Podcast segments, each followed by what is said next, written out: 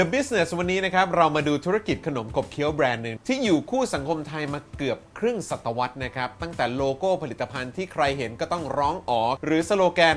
มันทุกเม็ดครับ ที่เด็กๆ ตั้งแต่รุ่น Gen X Gen Y หรือว่า Gen Z นะครับ ทุกคนเนี่ยคุ้นหู และเป็นขนมชิ้นโปรดที่อร่อยถูกใจ จะเป็นใครไปไม่ได้ครับ นอกจากโกแก่ครับ แต่ก่อนจะเข้าเนื้อหานะครับ อยากจะชวนให้คุณผู้ชมมาเป็นผู้สนับสนุนรายเดือนให้กับพวกเรา The Business ทาง YouTube Membership นะครับ ง่ายๆนะครับ แค่กดปุ่มจอยหรือว่าปุ่มสมัครที่อยู่ใต้คลิปนี้ข้างปุ่ม subscribe ครับ แล้วก็เลือกแพ็กเกจในการสนับสนุนพวกเรารายเดือนได้เลยนะครับ และคุณยังสามารถร่วมสนับสนุนเรานะครับผ่านทางบัญชีธนาคารที่ขึ้นอยู่ตรงนี้ได้เลยนะครับ ขนมขบเคี้ยวนะครับเป็นธุรกิจแห่งความกรุบกรอบที่มีมูลค่าทางการตลาดเนี่ยสูงขึ้นอย่างต่อเนื่องทุกปีนะครับในช่วง 10 ปีหลังสุดเนี่ยนะครับตั้งแต่ปีพศ 2554 มีมูลค่า 24,378 ล้านบาทนะครับ ล่าสุดครับ ในปีพศ 2562 นะครับ มีมูลค่าทางการตลาดเนี่ยสูงถึง 38,000 ล้านบาทเลยนะครับ ถ้าหากจะโฟกัสนะครับ ลงไปที่ชนิดของขนม 5 อันดับแรกที่มียอดขายสูงสุดนะครับ ก็ได้แก่ 1. มันฝรั่งครับ 11,992 ล้านบาท ซึ่งคิดเป็น 32.2%นะครับ 2. ครับ ขนมขึ้นรูป 1206 ล้านบาทครับ คิดเป็น 27.4%ครับ 3. ครับ ถั่วฮะ 4,562 ล้านบาท คิดเป็น 12.3% 4. สาหร่าย 3,032 ล้านบาทครับ คิดเป็น 8.1%และ 5 นะครับ ก็คือปลาเส้นครับ และขนมที่มีส่วนประกอบหลักจากปลา 2,865 ล้านบาท คิดเป็น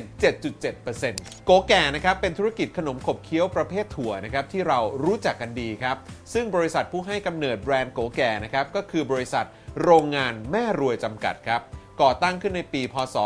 2507 นะครับ โดยคุณชูเกียรติ รวยเจริญทรัพย์ และหุ้นส่วน ร่วมกันทำธุรกิจผลิต และจำหน่ายขนมขบเคี้ยวจำพวกข้าวเกรียบแผ่นท็อฟฟี่นม ตังเม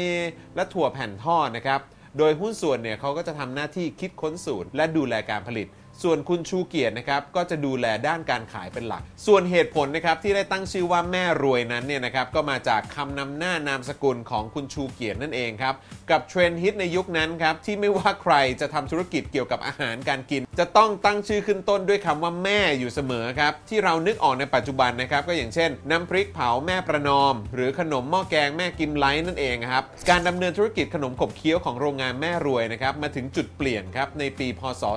2519 ครับ เมื่อหุ้นส่วนธุรกิจของคุณชูเกียรติต่างแยกย้ายไปดำเนินธุรกิจตามแนวทางของตัวเอง ทางหุ้นส่วนนะครับได้นำสูตรขนมไปต่อยอดธุรกิจใหม่ ส่วนคุณชูเกียรตินะครับก็ยังคงดูแลโรงงานแม่รวย ที่ตอนนั้นเป็นห้องแถวขนาด2-3 คูหาครับ และคนงานอีกจำนวนหนึ่ง เมื่อไม่มีสินค้านะครับก็ต้องคิดผลิตภัณฑ์ใหม่ขึ้นมาวางขายในท้องตลาด คุณชูเกียรตินะครับเลือกที่จะนำถั่วลิสงมาทำขนมชนิดใหม่ครับโดยได้ไอเดียจากถั่วเคลือบในต่างประเทศ แล้วก็คิดค้นลองผิดลองถูกนะครับจนได้ขนมสูตรใหม่ ระหว่างถั่วลิสงและกะทิครับที่เคลือบแบบเม็ดต่อเม็ดนะครับซึ่งต่างจากถั่วทอดในยุคนั้นนะครับที่นำถั่วลิสงไม่ฝัดเปลือกนะครับมาทอดเป็นแผ่นที่เห็นอยู่ทั่วไปตามท้องตลาดครับนอกจากนี้นะครับยังคิดออกแบบแพ็กเกจขนมขึ้นใหม่ครับจากงานอดิเรกส่วนตัวครับ ที่ชอบสะสมสติกเกอร์ และโปสการ์ดจากต่างประเทศ เมื่อเห็นภาพการ์ตูนรูปจิ๊กโก๋ญี่ปุ่น สวมแว่นกันแดดจึงปิ๊งไอเดียดัดแปลงเป็นโลโก้สินค้าครับ จนออกมาเป็นพี่โก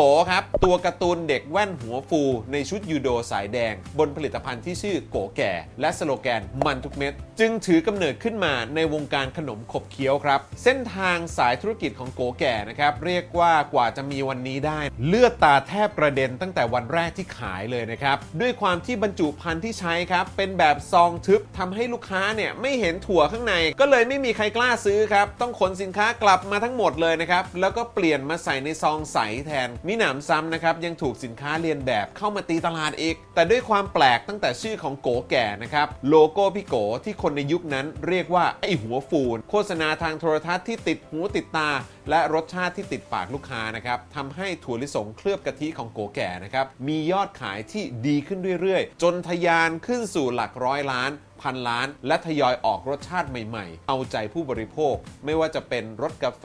รสไก่นะครับ หรือที่โด่งดังเปรี้ยงปร้างเป็น Talk of the Town นะครับ ก็อย่างรสวาซาบิ และยังแตกไลน์เป็นผลิตภัณฑ์อื่นๆ นะครับ ตั้งแต่ถั่วลิสงแบบเคลือบและไม่เคลือบ ผลิตภัณฑ์จากถั่วชนิดอื่นๆ อย่างเช่นถั่วลันเตา ถั่วปากอ้า เมล็ดอัลมอนด์ โปรตีน snack นมถั่วลิสงพาสเจอไรส์อีกทั้งผลิตภัณฑ์ที่ไม่มีถั่วเป็นส่วนผสมนะครับ อย่างแครกเกอร์มันฝรั่ง อย่างเยลลี่นะครับ ไอศครีมโก๋แก่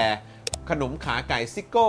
ข้าวโพดอบกรอบฟอนโต้ขนมปังปังโกนะครับ และวุ้นคาราจีแนนผสมวุ้นมะพร้าวอย่างทามะนั่นเองครับ รวมทั้งสิ้นกว่า 20 รายการครับ และยังมีร้านโก๋ช็อปนะครับจำหน่ายผลิตภัณฑ์ในตลาดนัด และห้างสรรพสินค้าอีก 6 สาขาครับ ในกรุงเทพและเชียงใหม่นะครับ และในอนาคตนะครับกำลังจะก้าวไปขยายธุรกิจในภาคการเกษตร ส่งเสริมเกษตรกรด้วยการปลูกถั่ว ยกระดับราคาสินค้าเกษตร ภายใต้แนวคิด ธุรกิจเติบโตเกษตรกรยั่งยืนอีกด้วยนะครับ ปัจจุบันนะครับโกแก่เนี่ยคือ king of nuts นะครับที่มียอดขายเป็นอันดับหนึ่งในกลุ่มขนมขบเคี้ยวประเภทถั่วนะครับด้วยส่วนแบ่งการตลาดถึง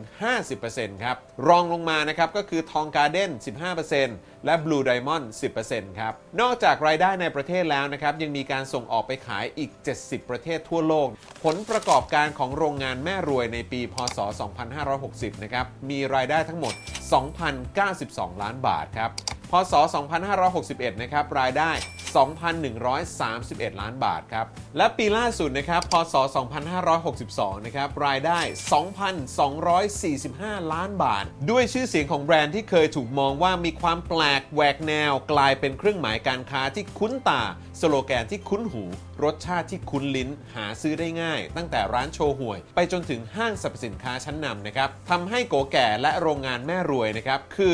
ราชาแห่งความมันทุกเม็ดที่อยู่คู่สังคมไทยมานานกว่า 40 ปีครับ อย่าลืมนะครับคุณผู้ชมถ้าเกิดชอบเนื้อหารายการของเรานะครับแล้วก็เกล็ดความรู้ที่เราเอามานำเสนอนะครับก็อยากจะชวนคุณผู้ชมนะครับมาเป็นผู้สนับสนุนรายเดือนให้กับ The Business ของเราทาง YouTube Membership นะครับง่ายๆครับแค่กดที่ปุ่มจอยหรือสมัครที่อยู่ใต้คลิปนี้ข้างปุ่ม subscribe นะครับแล้วก็เลือกแพ็กเกจสำหรับการสนับสนุนรายเดือนได้เลยนะครับและคุณนะครับยังสามารถร่วมสนับสนุนเราได้ผ่านทางบัญชีธนาคารที่ขึ้นอยู่ตรงนี้เลยนะครับ